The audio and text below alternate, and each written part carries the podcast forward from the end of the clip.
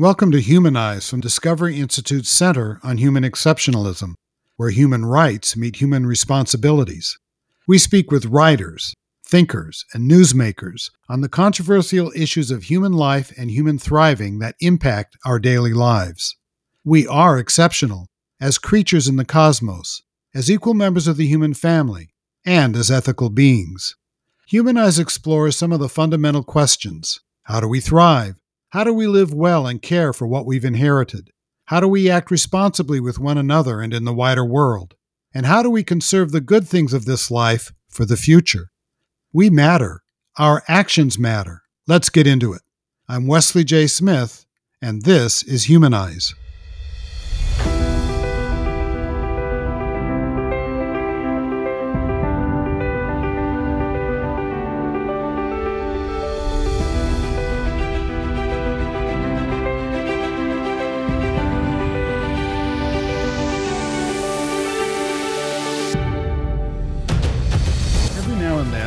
Electoral system produces one of those quintessentially American characters who co opts the energy of the presidential voting cycle to become a national celebrity and elevate an obscure social movement into greater popular visibility.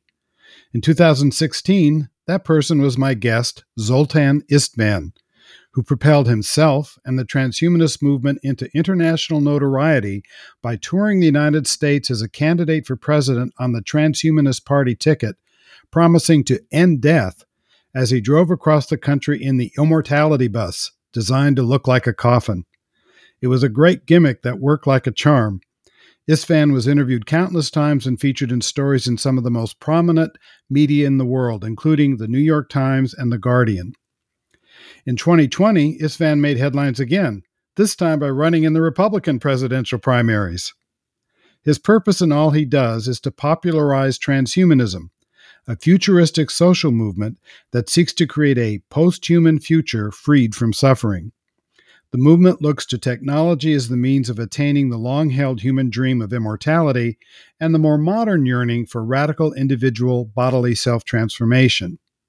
I see it as a dangerous form of eugenics belief.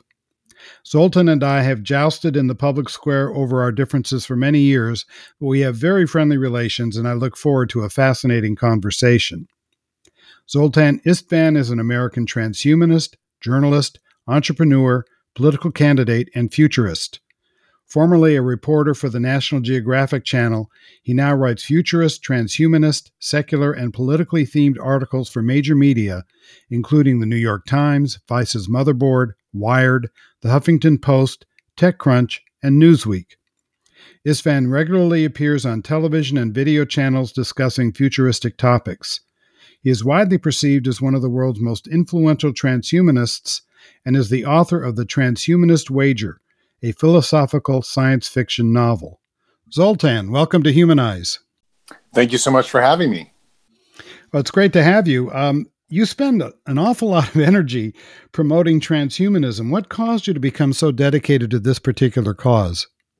Well, you know, I think to primarily is that I, I just don't want to die. I like life, uh, love life. I think it's great.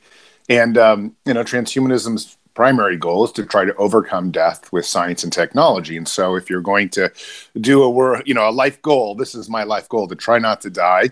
Uh, and transhumanism uses science in a real way to try to do that. And so uh, I go around promoting it as a way to preserve my life, my family's life, my wife's life, people I love, and uh, hopefully all of humanity.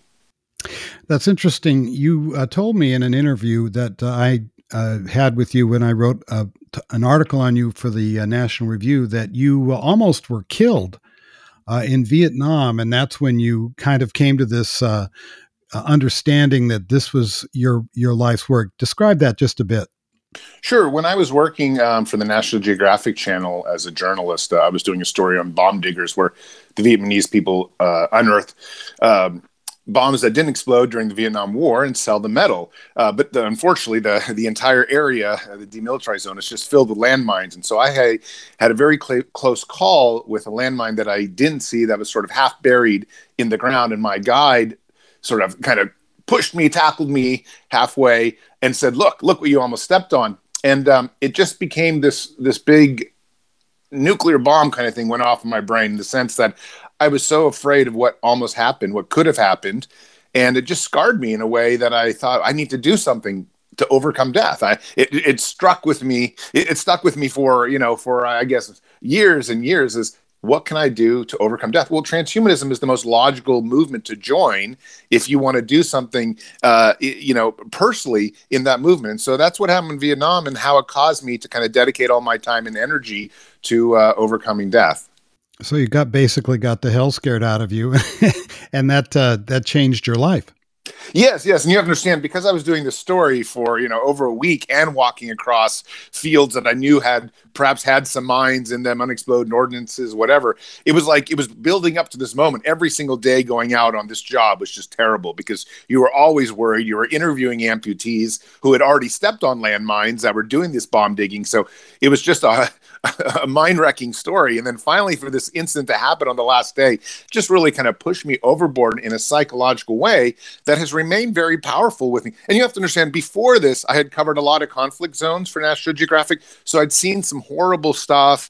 And um, that in itself was kind of preparing me, uh, you know, like getting me this, giving me this idea that, wow, death is this horrible thing. When you've seen so many graves, so many mutilated people, whatnot, um, you know, and then this moment happened in Vietnam, which just really pushed me over the edge. And I, I decided after that day that everything I would do would be dedicated to transhumanism. And you wrote a novel even uh, after that called The Transhumanist Wager. What is that about? It's really the story of Jethro Knights, a man who would do anything to uh, live indefinitely through science. It's kind of like what you might imagine the. Uh, uh, some people think it's like a manifesto, but it's more just the idea of how far are you willing to go in order to achieve an indefinite lifespan through science. And the novel sets up. Uh, uh, religious people, uh, uber kind of believers, you know, born again Christians that absolutely hate transhumanism because there's no reason to uh, overcome death. In fact, death should be welcomed by many uh, Christians because you get to go meet God. Well, you know there's a there's a juxtaposition and a contrast between the two characters as well as Christianity in the book. And Jethro you know overwhelms uh, the Christians in the end with his ideas and philosophies at least in my fictional novel. Yes. The good guys win right? In my per- interpretation sure. So so that's interesting because um, a lot of people, and, and I'm one of them. You know, I'm a Christian, but that's that's not why I oppose transhumanism. Uh, but people look at, you know, death gives life meaning. The, the idea that uh, we have a limited time here, that it is finite, uh, really, it seems to me, focuses us uh, on getting the most out of life, regardless of what may come next. And the idea of transhumanism that you're, which I think is utopian, but that you're going to somehow uh, harness technology, and we'll get into some of the proposed techniques in a bit, to um, to live uh, let's say indefinitely because you know immortality is even i think you would agree that at some point the sun's going to explode and that kind of thing. But let's say live indefinitely. Doesn't that uh, doesn't that take away some of the the drive to to lead a good uh, righteous and meaningful life well, I mean, I think that is the main argument from many, many people, not just Christians, against living indefinitely. The idea that you know having death kind of creates value in, in the situation in the life but uh, you know you have to understand that the, the overall transhumanist philosophy so far we've only talked about overcoming death but transhumanism is really about going off planet becoming cyborgs becoming different types of entities merging with artificial intelligence how far can the complexity of the human mind uh, be expanded to become something probably completely and totally different, almost in the difference between, let's say, an ant and a human being. One day, our future selves in 100, 200, or 1,000 years will be quite, quite different than who we are today in terms of complexity. And what's very important in terms of the argument of whether, you know, you, uh, there's value in death is there's also value in what the future holds. Um, the complexity of the human mind, because of artificial intelligence and maybe merging with it in 50 years, could be growing so fast that value is something that changes under those interpretations. Like if if you know the Ray Kurzweil and some of the singularities uh, near kind of ideas actually works out, and our minds are the computational possibilities keeps expanding, then we're never going to get bored, and we're never going to have a lack of value because we're going to be constantly rediscovering what life is in terms of this complexity that's ever increasing. So there is a sense that value can be obtained in a life that continually expands, especially when it ta- comes to technology. So that's my counter to that argument. Yes, you're right, though. You know, by uh, eliminating death, you certainly uh, take away some of the value of life, but you're getting value from this other side of transhumanism, which is the the expansion of our possibilities of, of consciousness and, and who we can be through technology. We'll, we'll get into some of those proposals, um, but but that brings up the one, another one of my problems with it is it's almost when you talked about you know we'll be like um, worms or or lower lives uh, in the future. It's almost like a Superman um, theology or ideology better, not a theology, an ideology. And it's also very utopian. And I worry that the, uh, in, in fact, I was going to get into some of the things you've said. I might as well do it now. You've said, you know, the, the ends justify the means. And you've even, I saw you give a speech back in uh, Berkeley, I believe, in which you said that if uh, a government tried to thwart the development of transhumanism, that was worth going to war over.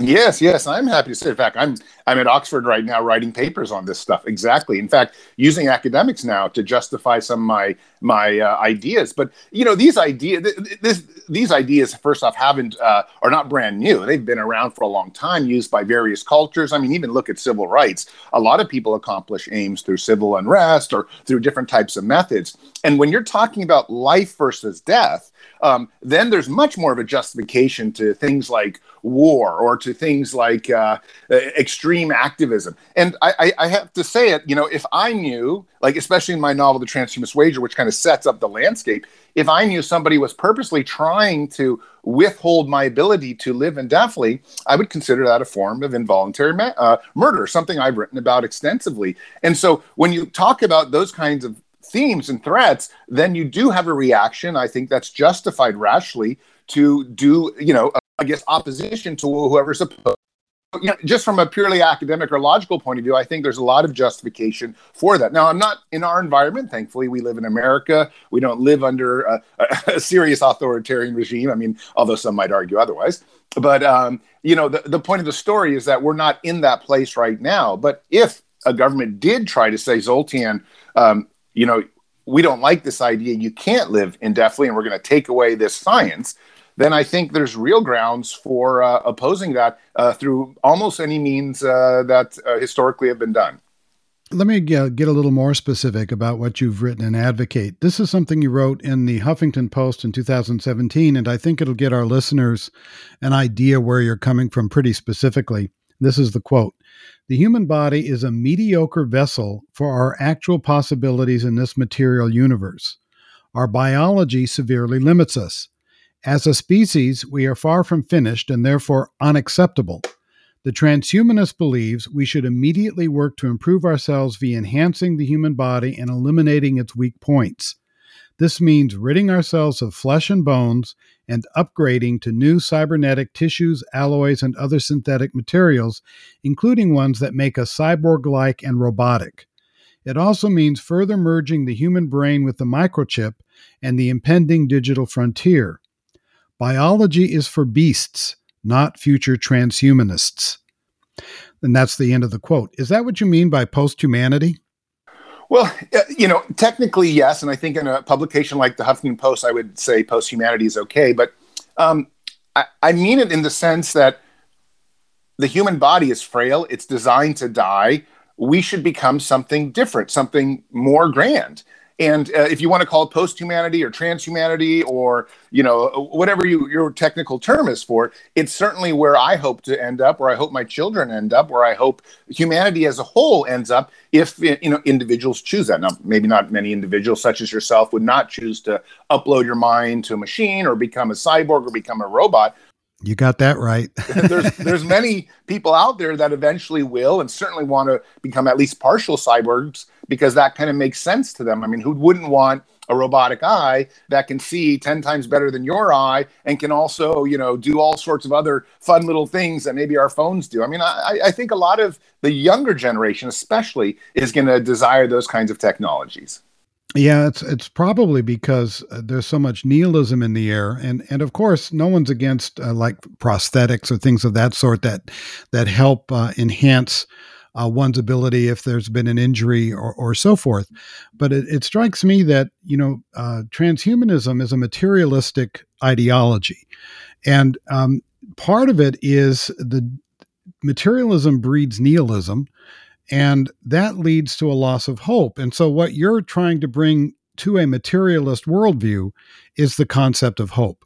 Yeah, and you, you had mentioned this earlier, speaking a little bit about whether transhumanism is an ideology or a religion or whatever it is. You know, I'm not 100% sure what you want to call it. I, I call it what I think it is, but it's certainly um, a, a, a life giving movement and certainly a kind of almost I take it certainly as almost religious in the sense that I live it every day and I I'm upholding all my future goals to where it can take me. In fact, overcoming death and all these other things. So, in that sense, it is this great journey and it is this very important um, kind of thing that you want to incorporate all across your life and in every part in, in, into your soul if there was such a thing and i'm happy to make all those changes and to cross all those bridges now you might call that nihilism you might call that selfish or you know you know uh, utter individualism or whatever but i'm not sure that any of those things have to do with hope uh, hope, in my opinion, going back to what you originally said, is really just the idea of wanting a better life. And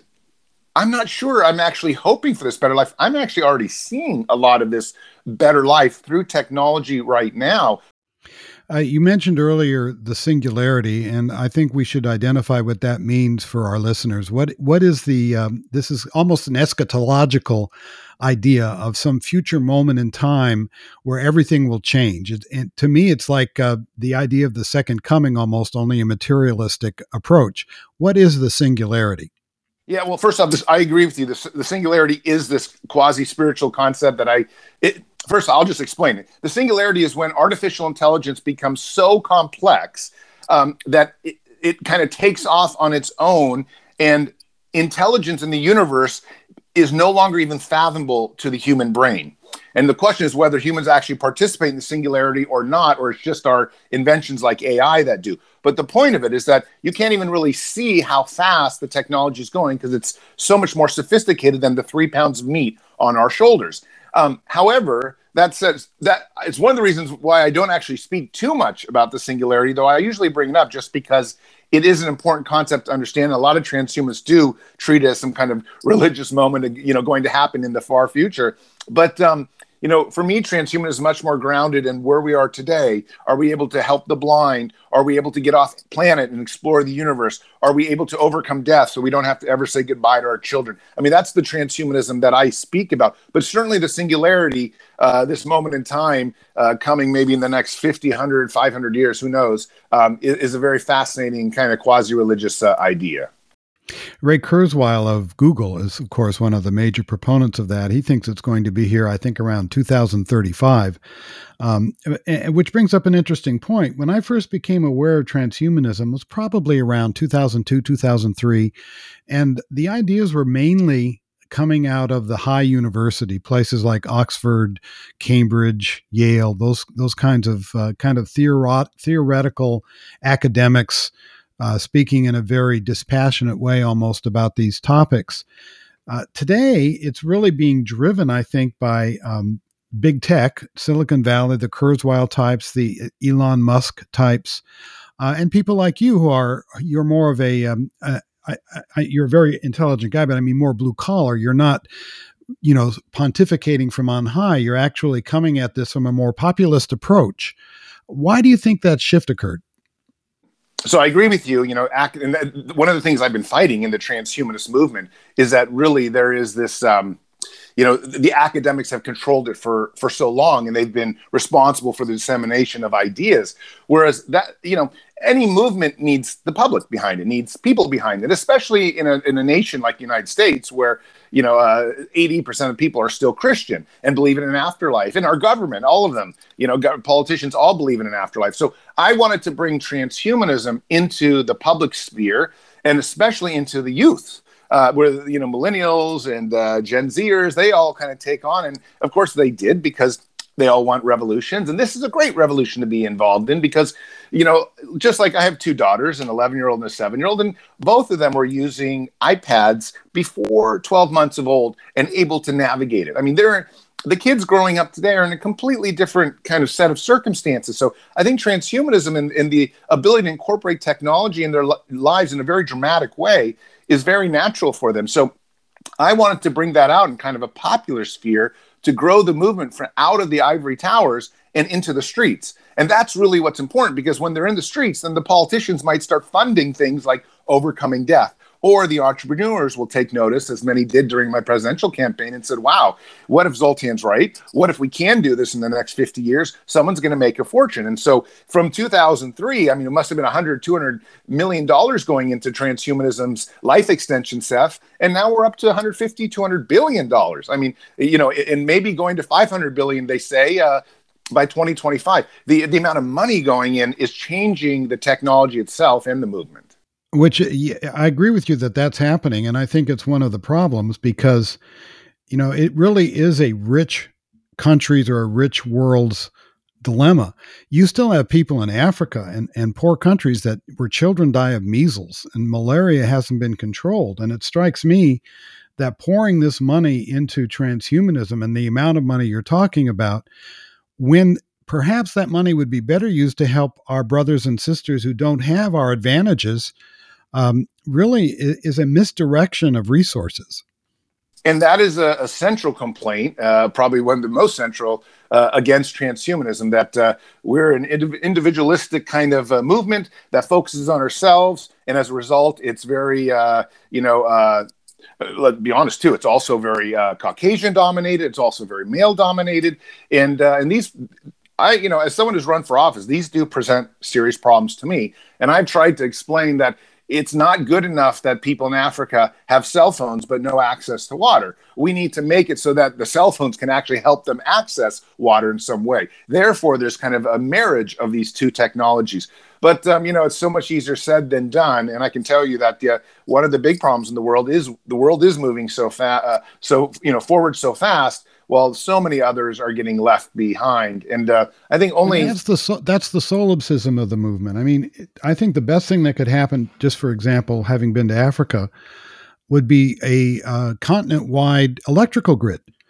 Um, and yet, yet, yet we can't get there and people are are spending billions of dollars trying to live to be 150 or 175 and it's very as you said i i me me oriented yeah, I mean, there's no no way around that. Um, hopefully, there'll be a better balance in the future. But you have to understand, you know, you either kind of support capitalism or you don't, and uh, this is the way capitalism unfolds. You have some very wealthy people, and they're the biggest drivers of the movement and uh, they're now they're the ones who are pouring in billions and billions of dollars. I can assure you, it's not the government right now. The government's still very hands offish. The government doesn't want to declare aging a disease. They don't want to put too much money, except from a military point of view, and that helps. Don't get me wrong, but they're not interested in the transhumanist transhumanizing, let's say, of its people. Um, and until you know, there's kind of a better balance between billionaires caring about the developing world as well as ourselves. There's always going to be people like yourself that criticize the rich people for you know just wanting to live longer and not really taking care of the poor. I personally think there could be a better balance, a universal basic income, some of these other ideas, but it's a tricky it's a tricky subject because I also don't want to tell billionaires what to do with their money. You're um, a libertarian in many ways. It's uh, you have an interesting mix there. You once called yourself to me. Uh, you said I'm an authoritarian libertarian, which uh, strikes me as a bit oxymoronic, but uh, I get what you're what you're talking about. Well, yeah. I mean, some people would say that's a left leaning libertarian. I'm pretty much there. I just think, um, you know, if it was up to me, for example, regarding Africa and some of the developing world, you know, there would be um, maybe some greater controls in terms of wealth buildup of individuals, not necessarily taking money from them, but insisting that that money then refilter back into society in a way that actually helps people.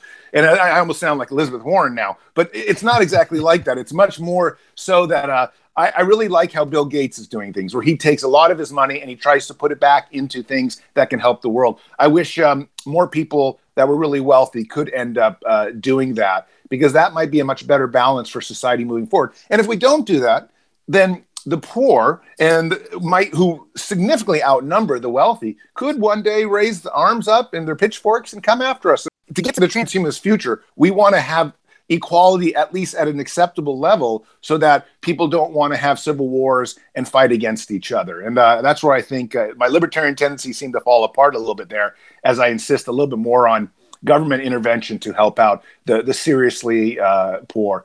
And, and like you know with homeless in california I, I, just think homeless need to be placed in housing uh, no matter what the costs are for uh, the populace. Maybe not no matter what the costs are, but I certainly personally would pay a few extra percent of tax in order to have the ho- homeless completely taken away from San Francisco and put into housing. The um, issue of immortality, you, there are several suggestions. I think the most uh, notable one or the most popular one is that somehow uh, we will be able to upload our minds into cyberspace, into computers and uh, therefore kind of um, be free from the um, corporeal aspect of our natures, the biology, uh, and and and that would be a, a, form of immortality. But it strikes me that that wouldn't really be you. I mean, if let's assume you could upload your mind, you know, the data, so that the software and the computer, which would of course be more complex than today's, um, were able to um, react to a, to a stimulus the way Zoltan Istvan would today but that still wouldn't be you. That would be software. You wouldn't be there. Yeah, yeah, but I mean, this is almost like saying, and I've seen some of your Facebook pictures when you were a young man.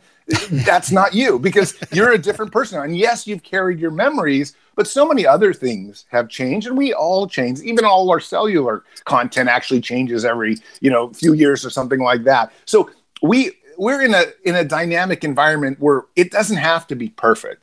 What I want to know is that the Zoltan that's here talking to you, um, a significant, a, a, huge portion of him continues on somewhere else. And if that's in the form of memories and zeros and ones and silicon and whatnot, then I'm quite happy with that. Especially knowing that. But, but that would be no more meaningful than me looking at a, a, a motion picture of myself taken 10 years ago. That's just an image. It's not me.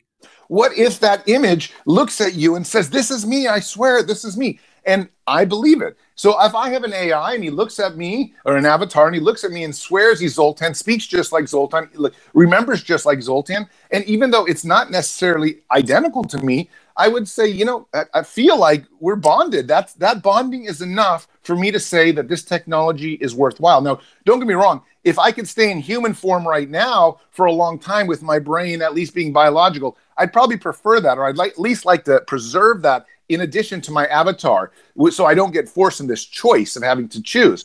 But if I have to choose, I would much rather take the uh, the you know then die. Then the choice is either die or choose then I much rather choose to be an AI avatar that's uh, a, a, good, significant portion myself and thinks like I used to and remembers myself as I was. That, that's fine for me. I, I don't need it to be perfect. It just needs to be enough so I'm satisfied. Well, you you probably wouldn't even know it was there, or maybe you'd be looking from the great beyond and saying, "No, no, that's not me." Yeah, no, I, I, know what you're saying. This is the, the eternal debate, and I've written a lot of articles on this. I just think the idea that we have to be exactly the same is uh, is wild. I just think about my marriage. You know, I mean, I've been married, I think, 13, 14 years, and my wife's quite a different person than when I married, and I am too. And uh, but that's okay. I mean, you can still continue marriages, you can still be in love, you can still raise families, even if people's values change, even if sometimes their memories change, even if sometimes their interpretations of things change. Uh, another uh, aspect that uh, transhumanism pushes quite a bit is elevating human intelligence. Uh, why is that so important to transhumanism?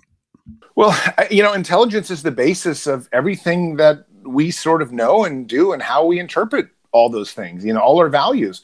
And so the more intelligent that we can become, I think the better. I mean, and, and you know, it, it's like if we look at our intelligence and what we used to be when we were Neanderthals and whatnot, I'm glad we're that much more sophisticated. In fact, I look forward to being dramatically more sophisticated here in the next hundred years if I can make it that long, because I want to be smarter. I mean, who doesn't want to be smarter? Um, and I think that's why there's a basis for transhumanism trying to increase its intelligence to, to maybe even become the mind of God or as something we might perceive as the mind of God. How intelligent can we become? And again, that's the the Superman aspect uh, of I think of the movement. But I always notice um, you're actually more humane than many of your colleagues. You know, you you do care about people, but the thing I don't hear transhumanists talk much about is love, and maybe that's because love is a virtue that has to be developed and can't be injected through uh, some kind of uh, nanotechnology. So first off, I think you're correct to some extent, but I would also argue that in my interpretation, love is really just a bunch of, uh, you know, firing neurons that are saying I'm in love. Um, and so I think when it comes to recreating that in an artificial intelligence or in an avatar in the future, it's going to be very similar. Get a robot to believe it's in love, and there's just nothing you can say against that robot that's going to change his mind. And therefore, you have to question: Well, who's right and who's wrong? Am I really in love as a human being, or is the robot really in love? Or maybe we're both really in love, or maybe we're both really not in love at all. But that's a reductionist view. That's a reductionist view of love. Love isn't just romantic love. Love is love for your fellow beings. Love is uh, a, a wide range of emotions, and and it seems to me that the most important human attribute is love because that leads to humility and selflessness.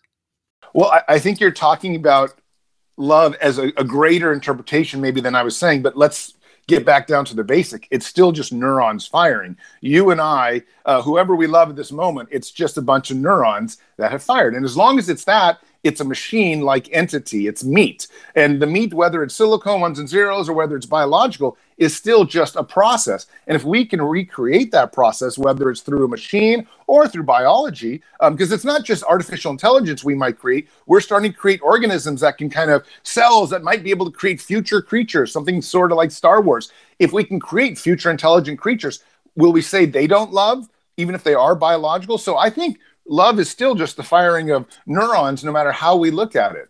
That's taking the humanity out of being human, in my opinion. But let's move on. Um, you also uh, the we part of that quote. Um, there's a lot of I, the idea. In fact, I think this was actually before the immortality part. This idea of personal recreationism. You know, I'll take a hawk gene and I'll I'll have uh, eyesight ten times better than I have now, or I'll be able to develop superhuman type powers through um, genetic engineering or through some kind of implants and so forth. It seems to me that's trying to be extraordinary without putting in any any real effort. Yes, uh, and so here I, I do I probably agree with you more than some of the other statements because I do think that one of the great things about transhumanism is that we get to become superhuman beings. But unless you earn that journey, you may not be able to utilize it in in the real way. Like I, I kind of imagine that uh, you know, uh, okay, let's even take a historical figure to probably a lot of your listeners, like Jesus.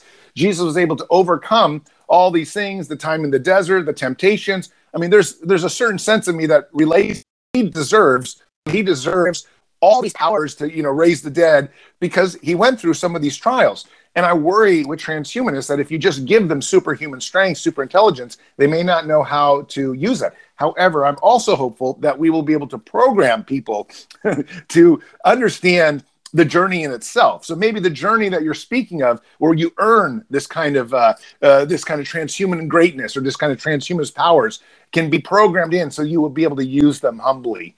Um, and I think they're, they're going through a lot of research with this right now in artificial intelligence, trying to teach AI to value the inputs that we put into it and to also have a sense of self that is commensurate with not just being a machine, but also humility as humans know it. Where we have values, we don't want to hurt people, we're mammals at the core, and therefore we care about each other. You also, in transhumanism, want to be able to engineer your progeny. And this moves beyond, you know, I'm doing this to myself.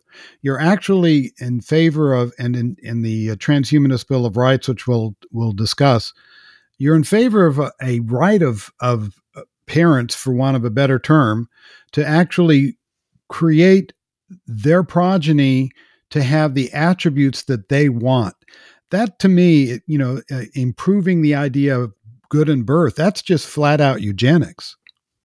Yes, yes. Well, and, and I, I'm happy to say I 100% support eugenics in the true term of the word, not in the Nazi sense of the word. I think eugenics is uh, a word that has been completely, you know, uh, torn apart because of what happened, uh, you know, 80 years ago in Germany. But the, the sense of eugenics, um, the ability to take tools as human beings and to create uh, progeny that are better than us, that uh, don't come up with cancer, that maybe have higher IQs, that can withstand disease better, that are smarter, can get more accomplished later in life. That's a great that's a great thing to do. Eugenics in itself has always been a wonderful uh, thing um, uh, to do, as long as it's not misused by somebody, uh, you know, like Hitler. The very belief system breeds misuse. I mean, you just said that somebody who's intelligent is a better human being. I would say some of the best human beings I've ever met are people with Down syndrome because of their capacity to love. Who are we to say what is better and what is worse in terms of human attributes and capacities? I would say, you know, better comes down to obviously a personal opinion. But in my sense, and I've always been this way, and people call me ableist all the time because I think disabled people need to be fixed. In fact, I think myself needs to be fixed. It's not like I'm special or I'm not uh, suffering from all sorts of things. I have a, a low IQ compared to Einstein. I, am not as physically strong compared to Olympians. I have to fix myself. I would like to improve myself. If my parents could have made me better at birth, uh, I would have been grateful to that. So I think um, there is this real sense of trying to better people. I mean, that's at the core of what transhumanism is. I know people will say, "Oh, that's not very against equality," or you know, we need to cancel Zolt for this and that reason. But the core of transhumanism is bettering people, and the core of it is also recognizing that the flesh we have is not good enough. It needs to be improved. It needs to be fixed. that reminds me of an old Woody Allen joke. So a couple of ladies uh, go to a restaurant, and one lady goes to a restaurant, and her friend Agnes says, "Gladys." How was the new restaurant? And and uh, the other lady says, "Oh, it's terrible. The food was awful and such small portions." Uh, transhumanism's like that. You you guys are saying, "Oh, we're not adequate. Humans aren't good enough. We're we're just not uh, what we need to be, and it's too short." Yeah, no, I mean, I agree with you. We, we are complainers and we're, we're uh, curiosity addicts. We always want to discover something new. I mean, we're, we're, we're people that feel everything is messed up. And that's why we want to improve the, the world. And I mean, a lot of people feel the world is messed up. I mean, this transhumanism, this sense, isn't very different than Christianity, where we're all sinners. Except transhumanists believe not only are we all sinners, but we're, our body is a sin in itself. Actually, probably, I think Christian theology at the, at the base of it thinks the same with flesh. But the point is, how can you improve that? And, you know, Christians might improve it with the blessing or the grace of uh, Jesus Christ and, and the Holy Ghost and whatnot, where transhumanists are going to try to improve that situation with science and technology. Yeah, but if you take a look at uh, whether it's Christianity or Buddhism, uh, or uh, Hinduism, uh, you know, people trying to improve their their uh, methods of living and their their characters. That is done through hard work and effort, maybe prayer, maybe meditation. You're talking about kind of uh, these ideas of technological fixes, and it, it takes away the personal responsibility to improve themselves and to and to uh, to work as a human being at becoming a, a more virtuous person. Well, as I mentioned before, I do agree with you some to some degree with this because I worry that by giving superhuman powers to people who haven't earned it, we're going to end up with a bunch of. I mean, this is what's happening, I think, to some extent uh, with the younger generation in America. They've become very entitled. A lot of us older folks are being called boomers because they they don't want to maybe work as hard as we once did, whereas our, the generations before us worked even harder. And I think what's happening is that, you know, you, you feel a sense of loss of values. However, at the same time, I think that isn't a reason to stop transhumanism. That's a valid complaint but it doesn't mean in any way just because of what you said that I don't want to overcome death uh, or I don't want to become this great transhuman entity that can fly, you know, uh, off planet and do these other things, cyborgism whatnot. So, I mean, your point might be valid, but I'm not sure how uh, it's going to change how I feel about the technology. But what does that have to do with with engineering your children? I mean, you could let's just say uh, we find out found out that uh, find out that religious fundamentalism is a heritable trait. You know, the transhumanist uh, idea could say, well, I'm going to force my child through the sheer naked power of genetics to be a, a religious fundamentalist or to be a, a genius at the piano, uh, which takes away, it seems to me, the freedom of the children. I think there would be government regulations against doing things that would be negative. So you're not going to be able to say, "Oh, I want to make my child into a killer." But I think when you're talking about being the best at piano, first off, not everyone's going to be. If we all modified our children to be the greatest at the piano, clearly not all of them can be the greatest. There's still going to be a choice, and then there's going to be the choice for who really becomes the greatest after that. So by by giving your your children super traits doesn't mean it's going to be less competitive world in the end, I think there's going to be plenty of competition, just competition at a much higher level for all of human race. Transhumanism also would grant rights uh, to robots, AI, cyborgs, and so forth, why should any inanimate object have rights? We come down to love, let's just say. If it's neurons firing and we're able to recreate that in a sort of uh, machine like environment where there's firings that are similar and create similar types of thoughts and similar types of actions, then what's to say that that love is different than the love that I have? I, I might not be able to de- decide the difference or see the difference at all. And so I think if we can get to robots that are that sophisticated or objects that are that sophisticated, maybe it's not robots, maybe it's uh, new creatures that we create that are biological. I think we have a duty to assign them rights, rather, lest we have a, a civil rights conflict where people are, are upset that they can't do the things they want to do, even they're, though they're as sophisticated as us or maybe even more sophisticated. And if they're more sophisticated than us, maybe they'll think that we're the inferior species. Well, so this then we get into a whole different thing. This is why my transhumanism goes to a point, but we have to be very careful of AI. And if you want to ask, you know, one question, what's the great danger of what's the biggest danger of transhumanism? It's certainly that we let AI run wild because it almost certainly will create at some points uh, a type of intelligence that's smarter than human beings. And I would be uh, against that because I, I want to be very careful that we don't uh, get eliminated just because we're not as useful or something of that sort. So we have to be careful that we sort of stay at the top of the food chain. But it's very possible that. Um, a robot at some point in the future will, uh, you know, um, I guess be so smart that it's it's smarter than us and maybe we're the ones demanding rights for it again. I mean, who knows where the next 100, 200, 300 years can go, but it is a big danger. You know, we have free will and uh, we don't have to develop these technologies. Yeah, but we want to because there's a lot of reasons to use AI. There's a lot of reasons to have designer babies to eradicate, uh, you know, your tendency to get cancer or to improve IQ levels so you can be smarter and maybe enjoy things or read books differently and whatnot. And the same thing with machines. I mean, we want to create them to help us with our jobs, to make our lives easier to make uh, to, to to do things for us that uh, make so we have more free time or leisure time or time dedicated to philosophy and things like that. So I think, despite some of the dangers, I would move forward hundred um, percent with huge amounts of funding, both private and government funding, on all angles of this stuff. However, I just think there are some dangers that you know uh, AI maybe needs some type of international where we we work together, knowing that this is a very dangerous thing if China gets a, a, smarter AI than us first. I mean, there might be some real, not just countrywide uh, geopolitical issues, but actual humanity species issues at hand with AI. Well, what you just said brought up a couple of points. The first, of course, is that um, it's not just, uh, you know, and I'm certainly in favor of developing more sophisticated computers and so forth, but uh, it's not just AI, but it's things like biotech. Um, the ability to uh, CRISPR to uh, to genetically alter any life form. We've already had the first genetically engineered babies, uh, which created a furor, and I suggest that it wasn't because of what was done, but when it was done. That is, uh, the uh, before the biotechnologists could assure everybody that life is under control and all of that stuff. Um, the other thing that I, I, I want to mention is there, there there's sometimes people who support transhumanism say things like my glasses. I wear glasses. That that's transhumanism because it has actually improved my ability to see. But that isn't transhumanism because it doesn't change my nature of my being.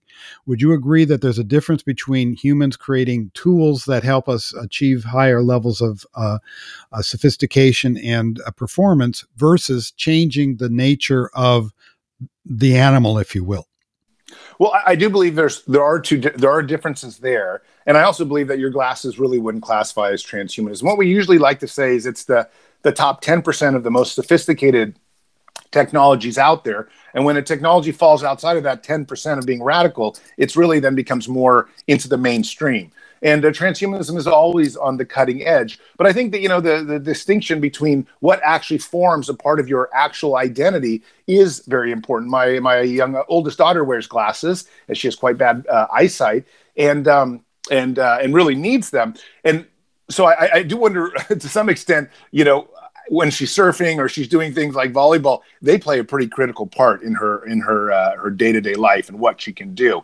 But at the same time, I don't think it's you know become something totally transhuman in the sense that it's really replaced. Uh, who she is. Now, when we start talking robotic eyes, I might see something different. I, I got to say that that's more transhumanism. But at the same time, I, I still don't see that as going outside of what it means to be a human being, maybe it, it's really going to say taking both eyes out is going to be when you cross into a, transhuman threshold. I, I just don't think, uh, uh, unless it's becoming something dramatically different, like real, your brainwaves are all coming from a machine, then I, I still think there's going to be a huge human part of yourself there.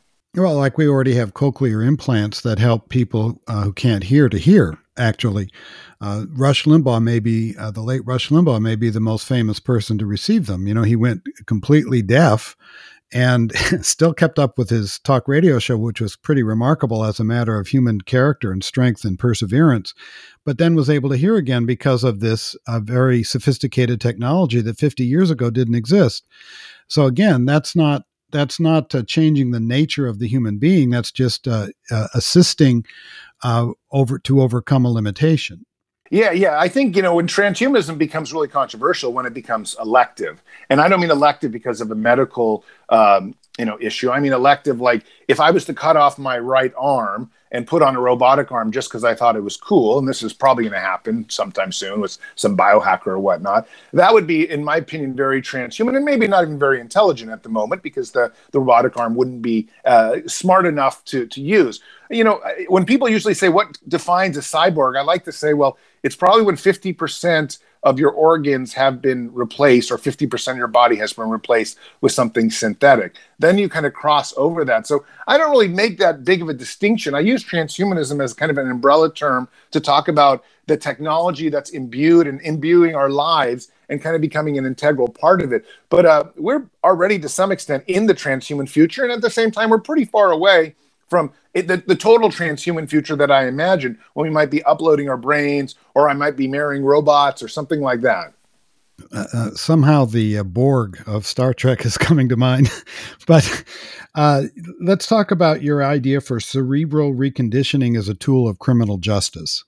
Well, you know, uh, I was looking for a way to not uh, support the death penalty because I really don't think killing people is good. Um, even if they've done terrible, terrible things. So I was trying to think, well, is there a way outside of that, a transhuman way outside of that, where we can not necessarily, you know, not support capital punishment? And it turns out that if we're able to recondition people's brains so that they really think different, um, and uh, then that would be a good alternative to capital punishment. Now, it's not something I would force on criminals, but as I was saying, when you know on the campaign trail, do you support capital punishment? I said, well, I support developing technologies that would allow us allow uh, someone on death row to have a choice to be completely reconditioned or to um, to you know to to die, and that way at least there was an alternative to capital punishment for everyone uh, in America and around the world. Yeah, but once you develop the idea of cerebral reconditioning, what makes you think it would be limited to criminals? Well, and that's a, a, a, good point, but I got to say a little bit conspiracy theory too. Uh, there's it's possible that it could be used on a whole wide range of uh, diseases on maybe kids with Down syndrome, for example. Maybe you're able to somehow mix up the brain, or they would be able to be better or think better, or something like that. I, I, I reject the term better. You know, that's the same. I know you do. I know you do. I totally, yeah. I, I, and I, sub, I subscribe to that term. I, I know many people will dislike me and they call me an ableist and they say I shouldn't say that, but I firmly believe that everybody should be bettered if they can be bettered. We all have a moral right to that betterment. And um, in some cases, when you know there's such a wide difference between uh, living uh, you know your life like down syndrome versus a regular person i definitely think even more so we should go out of our way to try to help those people. Now i'm not saying that i would support reconditioning of down syndrome children. What i would support though is if a parent wanted to do that um, or if a down syndrome child wanted to do that in the same sense that maybe i support euthanasia which i know you do not. Um, so if people as adults or as people as parents want to support this type of radical transition uh, to a better life, then I, then I would support it. And I would say you support it because of your materialism. That is, everything is, as you said before, it's all just uh, you know we're just a bunch of carbon molecules uh, uh, that that uh, think it's alive practically, um, and uh, and I think that that that kind of mindset actually leads to some very dark places, uh, and I think that you know our listeners will decide, but I think you've talked about things that would lead to incredibly dark places. Well, there's no question, like what I just said reg- regarding Down syndrome and the reconditioning, that this does lead to hugely dangerous places from a from a governmental point of view. Because what if the government decided something was right and something was wrong? Which again is kind of where I fall back on the libertarian scale, where I would either let parents deal with it or let uh, individuals that are cognitively able to deal with it make those own decisions. But I, I think um, there's no question that everything we're talking about is subject for you know wide, wild, dark science fiction movies because this is this is the future, and this is where people are going to have to make some incredibly ethical decisions as these technologies come to be. I think you've got too much faith in human wisdom, frankly. Uh, let's let's get back to your uh, libertarian authoritarianism. Uh, you said that you believe that we should have ma- massive surveillance, uh, facial recognition, drones, AI, etc uh, to prevent crimes before they actually occur. Uh, isn't that sort of akin to the Chinese social credit system, which is a tremendous arm of tyranny? It is a, a big arm of tyranny, but let me just at least, I'm not supporting China here. Uh, and I have, you know, run on campaigns saying China's going to kick our butt if we don't do something. But you know, at all practical reasons, right now, China is kicking our butts. They're, butts. They're becoming a, a better, a stronger, a, a more together society than us. Uh, you're going to see the Olympic medal counts change here in the future. You're going to see the military uh, change in the f- future here. You're going to see their wealth. I think the, some big uh, institute already came out saying they're now wealthier than us. So for better or worse, there is a system in place that is making that country quite a bit stronger. I mean, I hear they have more engineers than we have uh, almost people at this point. But that said, I don't support their social credit system. But I think when it comes to facial recognition, there's an argument to be made that in order to help the human traffickers around the world, which number about 40 million, as well as to help crime, especially like, you know, I know you moved out of California, but uh, you should see what's happening here in San Francisco. You would want AI facial recognition too. I mean, you can't even park your car in a protected garage anymore without it being broken into. The point, though, is that I think AI facial recognition, a system specifically that forgets, let's say after 24 hours, the surveillance, never able to access it again for whatever reason, um, could be very useful to deter a lot of crime as well as help a lot of people around the world who have been human trafficked, as well as stop domestic abuse of children and women and things like that. So there are reasons to use that in ways that might be very beneficial to people as long as i think the the footage that is taken is forgotten and as well as there's really strict government control to not use it to completely invade your privacy You've also advocated the use of artificial wombs. In fact, uh, wrote a piece, I believe it was in the New York Times, saying that you thought that was the answer to the abortion controversy. Explain that. Well, sure. And, and somebody who's coming from at least a partially a conservative perspective, at least, especially fiscally, uh, that I, I, am that way. Um, I would say that there is a third option out there. Um, I'm not sure if the human trials have started yet, uh, but they've been doing a number of different trials in two different major universities where they've been on animals and very successful in lambs, where they're taking a you know a very young lamb and putting it in a in a in kind of this bio bag and then growing it up to uh, have it born and be normal lamb. And there are you know something like what 600 million uh, pre-birth deaths a year because uh, premature birth deaths a year um, you could save a lot of those children by doing something like artificial wombs. But i think at some point in the future you also get this third choice for women. So if a woman for example didn't want to abort a child but also didn't want the child she might be able to give the baby up to her adoption but have it carried in an artificial womb and that would satisfy a lot of conservatives. And I think even the Catholic Church is having to look at this very realistically and say, wait a sec, is this something that we might have to support someday in the future? They don't right now, apparently. But they also realize that if you're talking about life, this might be a really good technological third way that answers the, the abortion issue for conservatives. Uh, that's where I, I wrote a piece, I think you may recall, where I thought you were unduly utopian because uh, when women want abortions, it isn't because they don't want to carry the child, it's because they don't want the child. And they're not going to uh, be more likely to say, okay, well, let's, you know, use the artificial womb instead of me. Of course, artificial wombs could save lives too, as you said, and and and they probably will come online. But I do think that we have to be careful because you have um, the idea that well perhaps we should just have all our children born through artificial wombs well you know that de- degrades the contributions mothers give in gestation which isn't just being a uterus uh, there's and in addition to the um, uh, you know hormonal issues and and so forth i think there's also a, a the love bond that's created uh, through that act of mothering. And and I don't think technology can replace that. Well, it, probably technology can't replace the mothering for sure, at least not anytime near in the future, but it can replace maybe the, the couple glasses of wine or the cigarettes that the mother drinks because she doesn't care enough for her child. It could also protect it in terms of, of you know, ensuring that the woman, that a mother has a, a more lasting and stronger career because she doesn't have to take time off for maternity leave or take time off for the pregnancy. So there's actually a lot of feminists out there that would be supporting um, some version of the artificial womb because it might mean that there'll be more equality in the workplace because they don't have to worry so much about this thing growing inside them, which you're right, takes a lot this of time. thing growing inside them. this thing, this transhuman thing. Oh my gosh. Baby. well, I think half half the world's going to say thing, or or you know they'll say fetus, of course. Well, that's a that's a medical term, but they don't call a born baby a neonate. So I mean, it's um, we we can talk about that another day. One last question, uh, and then because I know we're running out of time here, you have written quite a bit about the government's role in this, and it seems to me that you've you've described, you know, there's a lot of uh, entrepreneurship in the and the and the billionaire class from biotech and and big tech uh, con- contributing, but you also seem to believe that government should be part of this one of the main reasons that I would like government to be part of this is because when it comes down to research and funding of medical science, I mean, they're the big dogs in the room.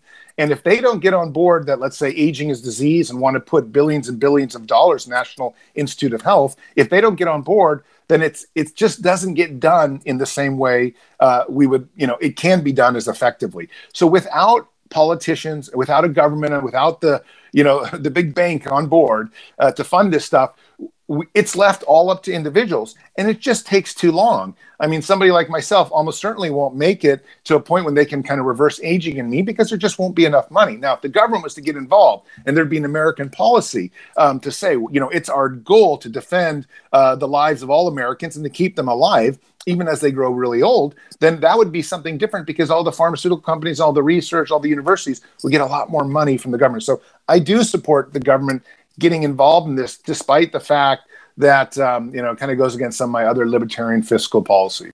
Uh, I, I don't know how we if that ever became policy and and the and, and a right as the uh, transhumanist bill of rights says to actually access these technologies how we would ever afford it.